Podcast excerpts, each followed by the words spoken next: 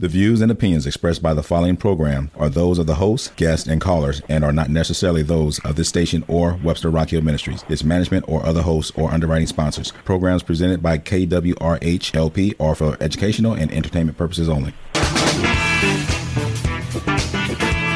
Well, greetings to you today, listeners in listener land. This is Arnold Stricker with Ellie Wharton, and we're glad you joined us today. In Tune's a two hour weekly broadcast which focuses and reflects on issues that impact and connects our community in the greater St. Louis area. Our topics include the arts, crime, education, employment, faith, finance, food, history, housing, humor, and justice. We have a very interesting guest today. We're very honored to have him on today. We're going to have Cameron McWhorter. He's a staff reporter for the Wall Street Journal. He's based in Atlanta and covers politics, economics, breaking news, and other subjects. Graduated summa cum laude from Hamilton College, where he majored in history, earned a master's degree from Columbia University's Graduate School of Journalism, and prior to joining the Journal in 2010, he worked for other news organizations organizations like the Atlanta Journal Constitution, the Detroit News, and various other cities reporting as as well as he was in Bosnia, Iraq, Costa Rica, been awarded the Thomas J. Watson Fellowship for Research and a Nieman Fellowship at Harvard. He's the author of the book we're going to talk to him about today, Red Summer, the Summer of 1919, and the Awakening of Black America, which also is a narrative history of America's deadliest episode of race riots and lynchings. Cameron, welcome to In Tune today. Uh, thanks. Thanks for having me on, Arnold. Well, you Thank know, I, I I was tired just listening to all the things that he's done. what a what a series of accomplishments there, Cameron. Well, I, I just that just means I've lived a long time. That's all. well, I, you know, I, before we get started on the book, I had a question because on your bio you said you live in Decatur, Georgia, with your wife, two children, two dogs, two rabbits, a cat, and two beehives. Now, why not two cats? Um, that's a good question, but actually, there's three beehives now because one of them split. Oh, okay. But um, yeah, I well, we never wanted to get any of these pets, uh, or at least it wasn't my plan when I first got married. But we just have accumulated them. I don't know. There was no, there's no logic to it. I, I saw uh, two. We love them all now, but they're just it's nonstop. It's a zoo, basically. Now, I, I'm extremely pleased you wanted to be on the show today. We have previously talked about the East St. Louis race riots, which were Right. 102 years old this summer, and we've talked about those actually a couple times on the show. We have also mentioned about Red Summer. We have not delved into the depth I know that you did in your book, and your book is really the first narrative history that accumulates information about that time and those particular incidents. Why did you write the book? Uh, well, I was, uh, you know, I'm a reporter, so I lived in different cities in America, and every city that I lived in, after a while, if you study the history of where you where you're living, you find that there was a race riot, and so that that that was bothersome to me. I also was in Bosnia, uh, where people had started to kill each other, even though everyone looked the same. So people started to kill each other over the suffix of their name uh, and their religious beliefs, which maybe they weren't even following anymore. Uh, and that seemed shocking. I spent some time in Africa where people were killing each other over their ethnic divisions, and it just became something that was um, plaguing me. Like, how could that happen? How could it? How could society devolve to where you start just bashing people or shooting somebody because you just because of the way they look or you know how they speak? So um, when I was on that fellowship at Harvard, I started to look into the history of race riots in American history. And if you start doing that pretty quickly, you find that the Red Summer was the worst of it. And um, so I thought, why doesn't, I'll just go read a book about that. And I, there wasn't one. So I, I felt that I needed to write a book that really captured uh, what was going on that summer. Um, as you pointed out, there are there are race riots before and after. I mean, 1917 in East St. Louis was a, a terrible incident, but in the breadth of of I mean, the entire country was consumed by these uh, these events in in 1919. So it uh, so that's why I wrote the book. Now, one of the things that we do on the show, one of the main thrusts of the show, is to fill in some of these gaps in the historical narrative that have not been either explained, expounded on, or even mentioned. I don't ever recall in my years of growing up in history ever reading or hearing anything about this. Now, it might have been a brief paragraph, it could have been a couple sentences, but this was a big, major deal in our country. And you're absolutely right. Yeah. Some yeah. people may not know about the Red Summer. Give us an explanation of what the Red Summer is in totality, and then we can kind of dig into it a little bit. Yeah, I mean, I guess I would start with uh, just talking about 1919. It was right after World War One, and I think most people today would think, well, that was just a uh, that was that was a time of great triumph, and the Americans had just helped to make the world safe for democracy, and they had just defeated the Germans, and uh, there must have been a lot of parades, and then we were just about to head into the Jazz Age, so everything was great. But in fact, that wasn't the case. Uh, 1919 was a very, very nerve-wracking year for everyone uh, for a host of reasons, including um, influenza was still sweeping around the world, killing millions of people.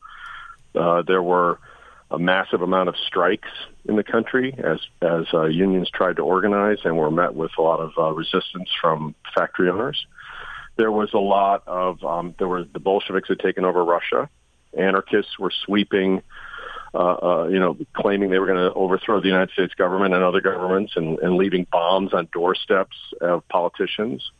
There was uh, great anxiety over the high cost of living, which your prices were rising dramatically. Jobs were tough to get because a lot of veterans were coming home. So it really was a period of great tension. And uh, I found a political cartoon from the time where that just showed the globe uh, sitting in bed biting his nails while all these concerns floated above his head. So it wasn't a, uh, it was much like today. it was a nerve-wracking time in American history. That and, was what I was going to say. Is that it, it almost Yeah. sounds like you were describing life today. now. and as, oh, and then back in 1919. Okay, The- Right. like, No, it was it was it's uh, it was creepy. Uh, some of the uh, some of the anxiety I was reading about in 1919. I'm like, oh, I, I can relate to that. But the so within all that craziness, three things were happening for African Americans that year that were actually pretty good.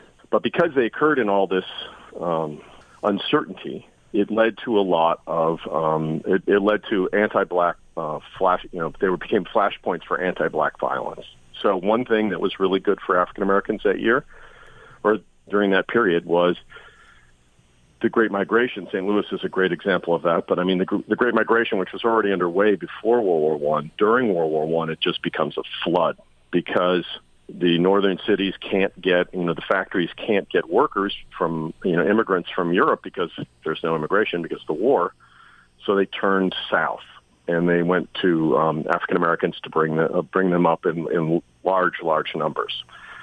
And that's um, that had a different. That also had a uh, advantage for the factory owners because a lot of the unions that were um, discriminatory. They wouldn't allow African Americans to be members, so they were so African Americans were inherently strike breakers, and so it was, you know, advantageous for the factory people to uh, owners to have them. But when African Americans came north, things were better. They were away from Jim Crow. They are they they, they had a decent wage. It wasn't great, but it, it was a better wage than the, what they were making. They could build communities in major cities where they developed neighborhoods uh, where they had doctors, theater. You know, they could they could build a community, which they did in places like Chicago, and so that was advantageous. The second thing that was good that year was um, sharecroppers in the South, which were always always the downtrodden class in American history, actually did pretty well that year uh, because cotton prices were through the roof. World the demand uh, the world demand for textiles was enormous. So sharecroppers who always got ripped off when they went to the the cotton gin to be weighed, to have their cotton weighed, they still made money that year. So they were able to buy cars, they were buying more land, they were buying clothes, and this is all good. But if you're in a small town, a southern town, and you know, African Americans are driving around in new cars, that's going to set off um, a lot of tension, which it did. And then, lastly, and maybe the most visible, uh, African Americans had fought in World War One. They went over by the tens of thousands to France. Most of them worked in logistics, but some of them were actually on the front lines and, and uh, did very well and very heroic, fought very heroically, and were treated really well by the French people. The French people loved the, uh, anybody who was coming to help them fight the Germans. and they treated the African Americans well. And the African Americans were told, the soldiers were told repeatedly, "You're fighting for democracy. You're fighting to make the world safe for democracy." Then they are shipped home in their uniforms, and as soon as they get back to the United States, they're they're back in in the, you know they're back in the in the problems that they left, and they're told. You know, I had numerous instances in the book where there would be these these these these you know soldiers would be walking in a small town in their small hometown in their uniform because that's what they were that's all they had. Right. Uh, or they were allowed to wear them for the you know about 90 days after they came home in the hopes that people would greet them uh, with with joy. And they were spit on or they were insulted. Um, who are these African Americans who are these blacks? Who are these Negroes thinking they're above their station you know, there was an example I have in the book of a man who writes, I believe, to the Crisis, which was the NAACP's magazine. He lived in Arkansas, and he is mistreated when he comes home in his uniform after he fought in France.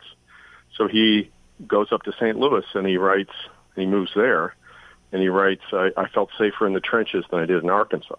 So mm. uh, there was an instance where uh, African Americans soldiers were coming home after serving in France, and they're on the railroad car, and and they're in a berth sleeping in a, in a railroad car. But as soon as they cross the Mason-Dixon line, several white men in the car complain and say they need to be moved to the colored car. And several other white men get up and complain and say, "Well, wait a minute, these guys just fought for us, fought for our country. They should be able to sleep here." And a, and a, and a big uh, debate erupts, a big fight erupts over this. I mean, this kind of thing was happening all the time. So all these all these things were were were generally positive for African Americans. They were very proud that, for example, that they had fought in World War One, and there was great pride in the African American community. Uh, but um, they also didn't want to. You know, they were told they were fighting for democracy, and then they have to suddenly they're living in Jim Crow again. So W. E. Du Bois, who was a famous uh, African American intellectual who was writing for the Crisis and worked for the NAACP, he wrote a famous, very short essay, which if anybody's in front of a computer should read, but it's called "We Return Fighting," and it wasn't. And he made it clear, like we're not returning. You know, African American soldiers should return shouldn't return from the fighting. They should, should return fighting to to improve their their station and, and and to fight for their rights so that they're equal citizens in the United States. You know, that reminds me of um, the the poem that has been quoted by Charles Mackay uh, Claude McKay, excuse me, uh, yeah. who wrote and published this in in the Liberator. He was part of the Harlem Renaissance, a uh, Jamaican, and really did a lot of writing. But it is the poem "If If We Must Die." Let me do that really quickly. If we must die, let it not be like hogs, hunted and penned in an inglorious spot. While round us bark the mad and hungry dogs, making their mock at our accursed lot. If we must die, oh, let us nobly die, so that our precious blood may not be shed in vain. Then even the monsters we defy shall be constrained to honor us, though dead. O kinsmen, we must meet the common foe, though far outnumbered, let us show us brave, and for their thousand blows deal one death blow. What though before us lies the open grave? Like men we'll face the murderous, cowardly pack, pressed to the wall, dying, but fighting back. You know, I can't imagine people coming back from the war having endured, you know, being shot at, being wounded, some being maimed, killed, being treated respectfully in a foreign country, fighting for democracy as it was proposed and really proclaimed, and the whole war bond thing for World War One and what President Woodrow Wilson was doing in his campaign to get the country behind that. And then these guys come back and it's it's back to the same old thing. You know, my father well, experienced it, that as well. Sorry, go on. You know, being in the military yep. in you know, like in early Korean War time, and he told me the same thing. And he was in the Navy, and he was saying the exact same thing. You know, like they were in a car, a train car, and then as soon as it switched into you know um, white or Korean prisoners, they were put in the cattle car, and the wow. prisoners were then allowed to ride in the seats. So, I mean, that kind of thing, you know, it's just like when we read the, when we talked about the Green Book, and, you know, I'm of that age where all of these types of things that we talk about have happened either directly to me or someone within my family. So I can relate to that. Well, Yeah, well, there and, and and and to be clear, like there were times it was it was uh there was uh, great pride with African American soldiers at the time and in some areas. So, for example, the Hellfighters, they're famous right. unit uh, that fought in France. They come back to New York City and march up uh, the island uh, to a giant parade and are and are cheered by everybody. So there was, uh, and and you know, you, let's use the anecdote I just mentioned, where you know these white Southern men stand up and say these guys have to go to the black car, but there were other white men who stood up and said, wait a minute, these guys just fought for us. They shouldn't have to do that. So there was uh, friction among all the races about these issues, and it was um, it really. Uh, but yeah, I mean, it was very clear to. I wanted to go into a little bit into the Claude McKay poem you just read mm-hmm. because that really captures to me the whole mood of the entire year. Yes. So uh, there were. He was a railroad porter at the time. He was a railroad porter in, in 1919 and was so terrified because as he traveled from city to city, there was no television, there was no radio, there was only newspapers and gossip. Those were the two main ways people learn things. And as you know, gossip can be inaccurate. And I'll, as a journalist, I'll admit sometimes newspapers can be inaccurate. And they would they would be reading these scary headlines about you know there's a riot just erupted here, a riot just erupted there, and so he, they would um, they started running when the doors would open, the railroad cars. They would run to their hotel and sort of hole up there. He started carrying a gun. He was very afraid, and one day in this panicky mood, he goes into the bathroom of a railroad car and he writes out that sonnet that you just read. And I just wanted to give you an idea of the major race riots and lynchings of the Red Summer. This happened from April to November of 1919. So we're talking about, and he starts in his book in Carswell Grove, Georgia. But we were all the way from San Francisco, Bisbee, Arizona, Longview, Texas, Omaha, Nebraska. Omaha was a big one. Elaine, Arkansas, another big one. Chicago, another big one. Washington, D.C., another big one. New London, Connecticut, all the way down to Vicksburg, Mississippi. There were one, two, three, seven in Georgia incidents, and these are just known incidents that have been actually documented. El Dorado, Arkansas, Lake City, Florida, Knoxville, Tennessee, which was another big one, Corbin, Kentucky. There were mainly in the South, but what's interesting, I thought, was in the West Coast, you know, with California and Arizona. There were some have been some issues up in Omaha, Nebraska for some time. New London, Connecticut. So this is just not some isolated thing to the South. It was something that relates to the entire country and a little indicative of people's thoughts and people, people's process of similar to what we had talked about several weeks ago related to uh, when we talked to uh, Katrina Thompson Moore about her book Ring Shout Wheel About. So Cameron, you're back with us. Yes, I apologize. I don't know what happened there. No, no, no, no worries. I was just going into uh, while we were reconnecting with you the extent of the Red Summer, and as like in the very first page of your book, where you lay out the map and was discussing some of the cities and states, and you wouldn't think something happening in San Francisco. Uh, you know, we know about Omaha, we know about Elaine, Arkansas, we know about Washington, D.C. Right. and Chicago, but some of these other uh, smaller ones and the ones that you actually start the, the book off, which we'll get to in a minute because I want to go back to what you were going to say about the, the uh, sonnet from Carswell Grove.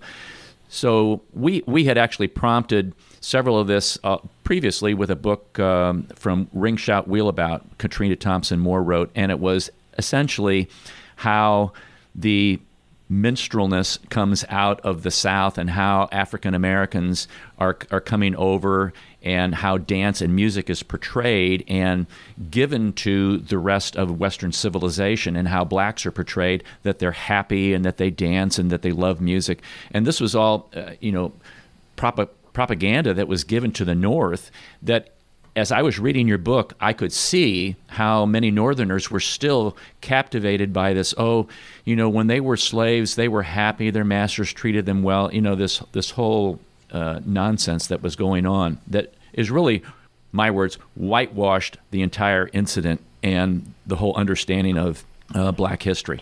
Well, yeah, yeah, and you also have to take into account that during that time, you had uh, a whole groups had been immigrant groups had been pouring into the United States from various parts of the world, all of them trying to quickly establish themselves as quote, quote white unquote right mm-hmm. they wanted to quickly rise in, into the up the ladder and be perceived as white whatever that actually means so they were um, so in chicago you had irish who were competing directly with african americans for jobs uh, they're the, some of the first gangs that start attacking blacks as they're trying to get home from the factories when the riot erupts there. There are gangs of in Chicago that are operating that have, you know, a you know, and I know this from police records, but you know, a Jewish kid, a Greek kid, uh, two Irish guys, and a German. You know, I mean, it was a real mix, and they were all quote white, so they were asserting themselves. And who who do they assert themselves against? Uh, the African Americans that they're that who are being forced to live in a in a at that point a, a sliver of uh, the South Side of Chicago. You see this. What I'm going to say, I'm going to quote the the phrase "the new Negro." Uh, as you mentioned, like blacks were gaining wealth. There was a middle class black group that was growing. They were owning property. They were being successful farmers and purchasing cars and there was this little resistance and pushback, and probably a, I, I think you described in your book as like a jealousy or a, well, well, that shouldn't be, which kind of is an attitude of that doesn't meet my stereotype of how you should be. And also, it points out that there was a sense of lack in people's lives because, you know, when you understand there's a sense of abundance, you know, when the crop is going good, everybody eats. Right. But when you get to the drought, and everybody has a sense of lack, then people start to hoard. And that was kind of like in the time where the America when America was really flourishing, people still had a very insecure sense of security. There wasn't enough to go around. Well, and there was this, you know, as I described earlier, this whole this whole panicky age we, the, that people were in, and in it was also, I mean, we, there's also the stand, there's the standard racism that everyone, you know, the sort of simplistic racism of uh, I'm white, you're black, I don't like you. But there, and that was sort of like the Ku Klux Klan, you know, you need to be below me um, attitude. But there was another kind of racism that was evolving that was sort of this pseudoscientific racism at the time, in which they, you know, intellectuals like Madison Grant, and I'm using the term intellectual very loosely, mm-hmm. uh, and another guy named Lothrop Stoddard, started to propose these ideas of um, that the world was a giant um, Darwinian battle among the races, and that white civilization equals white white dominance, and that whites were under siege. So whites, you know, the, the, and they would do these huge color coded maps in these books, which were not obscure. These were very popular books in multiple printings with major presses, and, and they would go give lecture ser- you know, series around the country in which they're describing this, um, you know, this Darwinian battle among these amoeba maps of, you know, here's where the Asiatics live, here's where the Africans live, here's where the, the whites are dom, you know, the Aryan whites are dominant. And they saw this, um, you know, they were looking at population changes. Cameron, we're going to pick that up after the break, okay? We've, sure, we've got to take a break here. This is Arnold Stricker with Ellie Wharton of Intune. You're listening to KWRH LP 92.9 FM, your community radio station in Webster Groves, Missouri.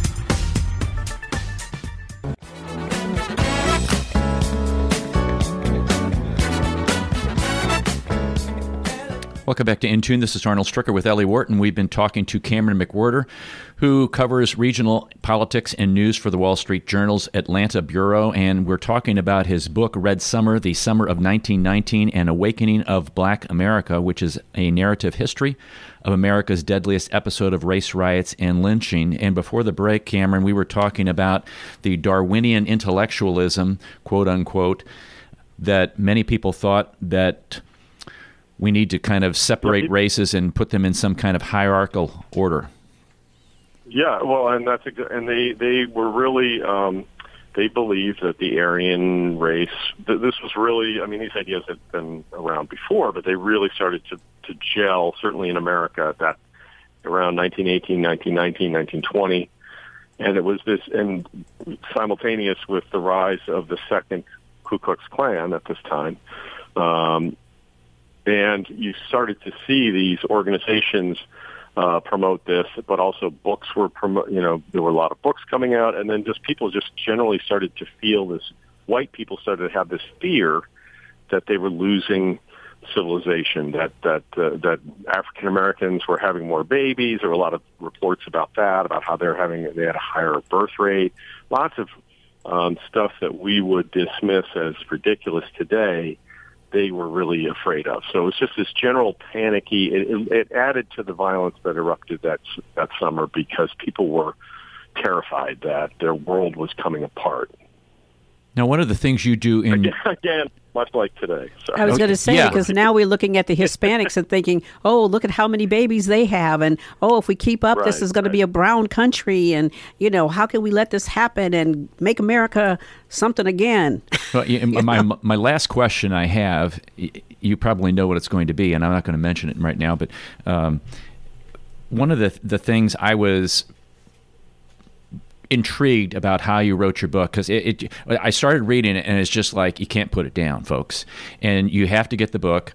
It's a 2011. Uh, it's been written in 2011 and i was like holy smokes this should be a primer for everybody to read to get a grasp on some of the situations we're dealing with today What's the name of the book again, Arnold? it is called Red Summer, the Summer of 1919, and the Awakening of Black America. We're talking about that because we're 100 years now past this. And we still haven't learned some of the lessons. We still haven't read the history. And uh, frankly, Cameron, I, I really applaud you on this because it, you lay it out very clearly. It's th- the story about Carswell Grove and how you start the book really grabs people in because you can't help but be involved in situations like everybody goes through. You're driving down the street, you're going to a church function, you're minding your own business, you're successful, and all of a sudden, boom, there's a lynching or lynchings, and, and then now, now churches oh, are burned. Right. And, Well, and those are things were all related to church too. Remember that a lot of times lynchings occurred right after church service. You know, so they'd make it part Or, of the. or if they were, if a mob was coming, what, what are they going to target? Were you going to target the church? Uh, because that's where the African American community would gather, right? So it was an obvious target. Um, it was it was a community center point for for uh, black people at that time. But but you're um, you know you you you have uh, really brought home the key issue here, which is what what can we how, how do how, we all live in this, and you guys are in St. Louis, the St. Louis area, so Ferguson is is still an issue, but uh, that that you guys know intimately, uh, and and the, and the, the aftermath of all that. But here's here's the um, here's what was happening in 1919, and here's what we have to wrestle with today: is that you have racial tension that exists, and then the slightest flashpoint sets it off Right. and everyone goes to their corners, and then everyone everyone everyone goes at it. And we don't have, thanks thankfully to, um, you know, I, some people have said to me, well, it's just the same as it was in 1919. I sort of uh, flinch at that because in the research for my book, uh, I really came to have this great admiration for these amazing Americans, people like James Weldon Johnson Right. and Du Bois and others who really, Ida B. Wells, who really uh, risked their lives and, you know, just ex- worked exhaustively to make America better, which I think they did. Um, it, it wasn't an easy task, and I'm not implying that everything's done by any means, but it, they made America better. So we're in a better place, but these tensions still exist. So you can have an incident where, you know, if someone's pulled over by a police officer, it could potentially become a disaster. And in 1919, you had situations where uh, in Washington, D.C., rumors were flying around in, and, and making it into print by um, the media that, that um, white women were being attacked by black men, even though there were no, no arrests made in any of these uh, assertions. And two black men are walking down the street uh, one day, and they jostled a woman with an umbrella coming the other way, who was a white woman. We don't know exactly what happened, but the two, and I don't know if she bumped into them or they bumped into her or whatever, but words were exchanged. pretty minor incident, but somehow uh, that got translated in the rumor mill to, did you hear about two, those two black guys just raped a white woman? And a lot of sailors and soldiers who were milling around Washington waiting to be decommissioned after the war immediately took that as a signal to start rioting. And that led to the riot there. There was a riot in Charleston, South Carolina uh, that year, which was instigated because a couple of sailors, white sailors, were looking to buy some alcohol, which was illegal at the time. And they gave $5 to an African American to go get them some booze and he said, sure thing. And he never came back. Not an unusual event that's happened probably since Mesopotamia, but that became uh, a reason, a justification for starting a giant riot. And on and on. I mean, and you know, uh, you guys probably know the Chicago riot, but that just started when it was a boiling hot day and some um, teenage, some black teenagers went to swim at an area near a de facto white beach. They were out on a raft, and they the raft drifted into the white on, into the water off the white beach. Again, a de facto white beach. It wasn't legally segregated. And a guy started throwing rocks at them, and one of the boys drowned. So, and that sparked this massive riot in Chicago.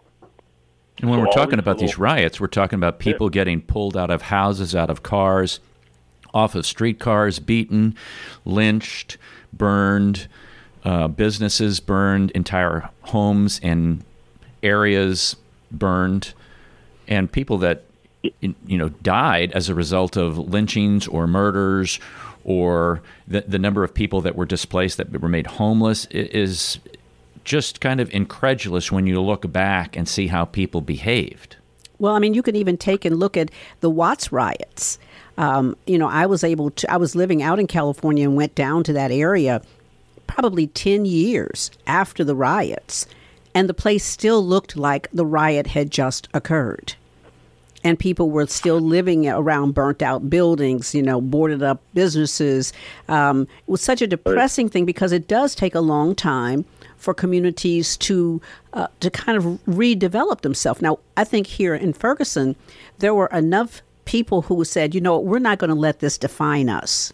The people in Ferguson said that. And I met a lot yeah, of white people that lived in Ferguson that, to be honest with you, I didn't know white people lived in Ferguson until I started meeting white people that lived in Ferguson. I used to live in Ferguson. Did you? I didn't know yes. that. But they, and they I'm all a white loved, person. You are? Yeah. Oh my gosh. Now he tells you me. You thought I was a brother with another mother. a brother with another mother. yeah, and, and, you may not know this. Uh, we was it was recently announced eighty million dollar economic development push into Ferguson, just announced yesterday, I believe.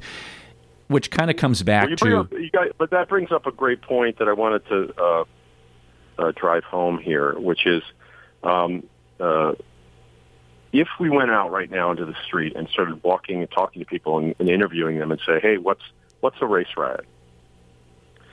Most people are going to say, "Oh, well, that was, what about that thing in Ferguson or maybe Charlottesville?" Or you know, they're going to have uh, some some people might think back to uh, Los Angeles. You know, that's that's in their mind of that's what a riot, a, a race riot is. But if you, you know, in my research, if you study the breadth of American history, there's been a major race riot in at least one, if not multiple, in every decade since the republic was founded, and even before the, the United States was created hmm. uh, in the colonies. And those riots, if you added up added them all up, the overwhelming majority of them were anti-black mobs attacking individuals or communities. Like that's the overwhelming but most people don't see that. That was another reason that I wanted to write this book was that people should see that our notion of a riot, which I think is is it's not um, it's not black kids breaking into shoe stores in Los Angeles in American history, the majority of it. It's it's white mobs coming for black people or black neighborhoods. In mass. In mass, yeah. Yeah, just not one or two. It's it's like a thousand. Right. A hundred. And, and basically supported by law enforcement or law enforcement terms. Or law enforcement looking the other way. Yes, way exactly. Which, which leads me to. You know, I mean, to be fair to law enforcement, I mean, it depended on the situation. So 1919, uh, there were, these are all segregated departments. were we kidding? But in the South, in some instances, particularly the lynching, yeah, the, the local political officials were absolutely participants in all of this, and and coordinated to some extent. Uh, certainly in Mississippi and some of the other places that I write about. But if you get to Chicago or Washington, it really is a matter of they were just overwhelmed, and the, and you can utterly fault the local politicians, the mayors and the district commissioners in Washington, because they were they didn't want to look bad, they didn't want to take action quickly, so they didn't want to call for federal help, or and they they over and over again the riots that were shut down quickly and where people you know less harm was done were where people acted quickly and admitted that they couldn't handle it, and in other instances. Um, they just let stuff as soon as you if you don't if you don't quash a riot quickly it's out of control. And that's certainly what happened in chicago. But you but you're right. I mean in the south there were there were politicians who tried to stop it. They they had a very difficult time and an unsuccessful time. I i i'd, I'd mention one the omaha riot uh, Mayor Smith uh, stands up uh, before a crowd of estimated 4,000 white angry people trying to uh, get a man from a courthouse that they're destroying. And he says, uh, "We're not going to hand this man over. We're going to have a, a trial. We're going to, you know, we're going to have a formal trial. He was accused of assaulting a white woman, uh, and and you're not going to get him over my dead body." And the crowd says, "Great!" And they knock him down and try to hang him.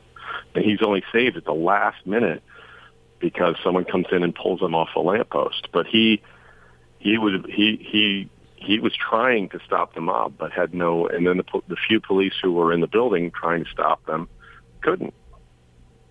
You know, they were they were the buildings being burned and they were being shot at, and firemen came to try to put out the fire. They cut up the fire hoses. I mean, the mob was out of control. And it and it really points out to it's just maybe a few people that begin to incite the riot and then other people just want to get in there and do bad. Because when you start to talk about attacking the fire department cutting up the hoses i mean those have nothing to do with the initial furor that people felt. This was just now a chance for people to do bad things under the guise of yeah they destroyed they destroyed county records i mean to this day in omaha. You can only get a certain in douglas county there's only some records were destroyed. And they're going you know and um yeah, it, became, it becomes a, a license to just attack. Attack. That's right. And uh, and that was certainly what was happening. You know, but it, but in other places like in Elaine, Arkansas, which I, I guess you guys have talked about before, but I mean that was that could only be described as a as a as a massacre. That was uh, that was a coordinated massacre with the local white population uh, armed and also um, troops that had been sent in. And, and, and you have this into the this red scare coming into the red summer where individuals were thinking that communism and the Bolsheviks were were pushing blacks to revolt and to that's that's the reason that all this was going on why why there was this uh, uprising right. quote unquote and which was far from the truth because you know and I, I, thought yeah. you you really laid out well about um, the difference between uh, Booker T. Washington and where um, he was going, and then there was a more militant. Uh, or, excuse me, there there was a. am trying to get my get my name straight here. Frederick Douglass. They were taking a a nonviolent, and then there was a more what I would call violent or aggressive push. And it, it, kind of led me to think, well, those are like two veins that continued for another 70 years, which, you know, Dr. Martin Luther King, and then we have Malcolm X, which, which we still have a nonviolent, we have more of a violent push or a more aggressive push coming out of the black community at the time, and that's really kind of still well, I prevails. Mean, I, would, I guess I would. Um, I would say that, that really the issue uh, was self-defense. Like there was, right. there were people arguing, if we're getting shot at, let's shoot back and and there are speeches that James Weldon Johnson, who I think every American should read about ad nauseum, and there should be statues to him. But he his uh, his his message was considered radical by some, uh, by certainly by some white politicians, but his message was pretty clear. And but there's speeches, you know, we're Americans. You don't have to like us, but we get the same rights as you do. Mm-hmm. And if and there's a speech he delivers in Boston that year in which he, in one sentence, he says, you know, I'm not advocating violence, but if we're getting shot at, we should shoot back. And, you know, that's Malcolm X. And then later on, he's saying, you know, we have to awaken the moral conscience of the country. And it, it, it's very much um, Martin Luther King. And so the issues were being laid out at that time that came to fruition in the 60s uh, and the 50s and the 60s. But, but you know, you have, there was a very, very young and very uh, ambitious J. Edgar Hoover, who was working for the Attorney General at that time. And he starts to put together the, you know, he's just beginning his career in 1919. And he starts to put together these, um, these reports about sedition. And so you talked about the Red Scare.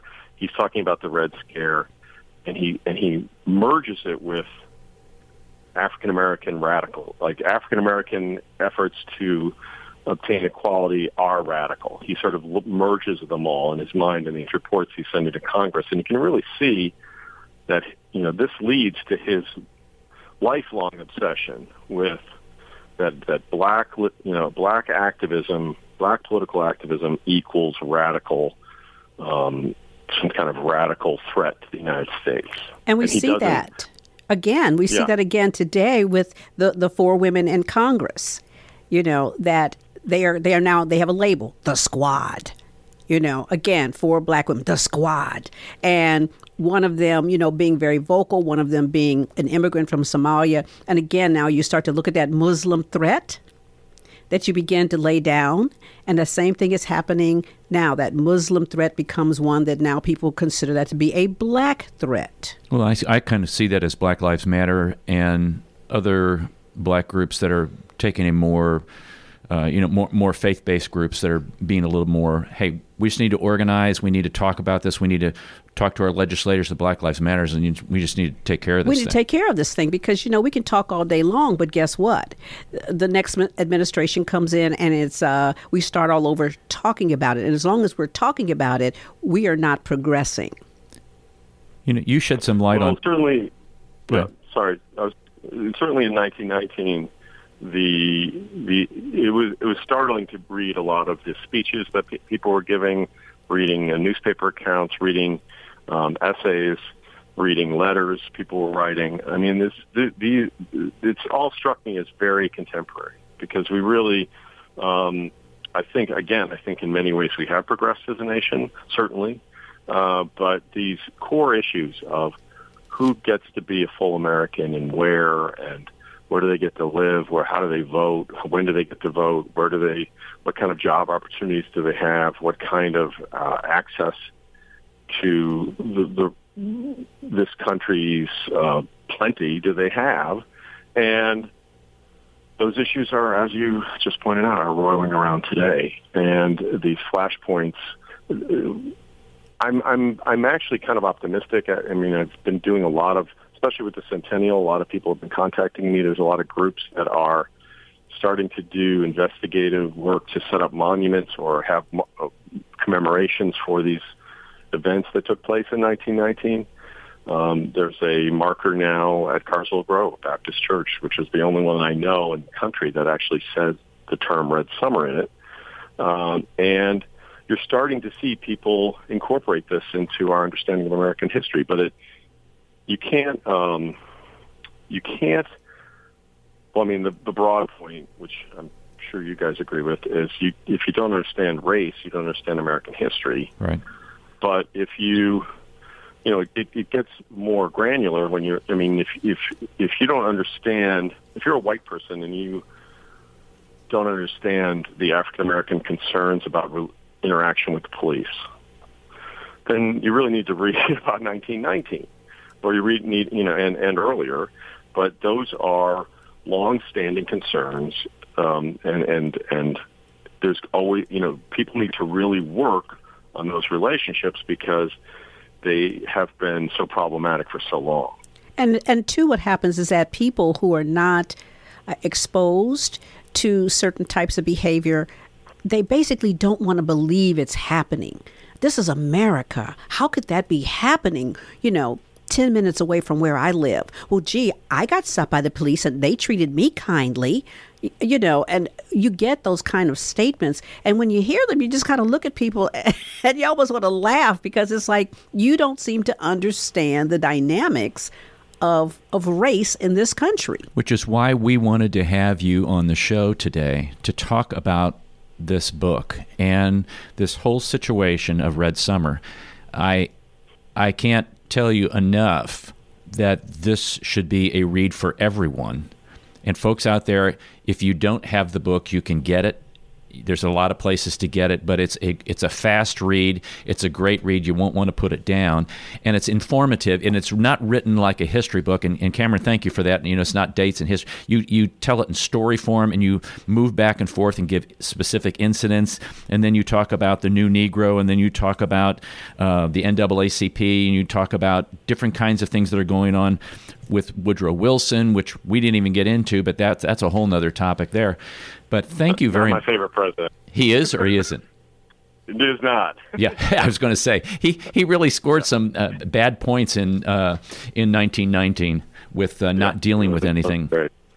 But th- yeah, I just well, want hey, I really go ahead. You guys have me on. I mean, it's great to talk to you this this is, has really been a fun conversation, and uh, maybe down the road, let's uh, reconnect and uh, talk a little bit more about some other things and some other projects that you have going on. But again, I want to thank you on behalf of the show and really the station. Thank you for writing that book, folks. This is uh, we've been talking to Cameron McWhirter, who's the uh, Wall Street Journal's Atlanta bureau regional politician and news he covers those those areas. He's previously written for the Atlanta Journal Constitution. The book is entitled Red Summer: The Summer of 1919 and the Awakening of Black America.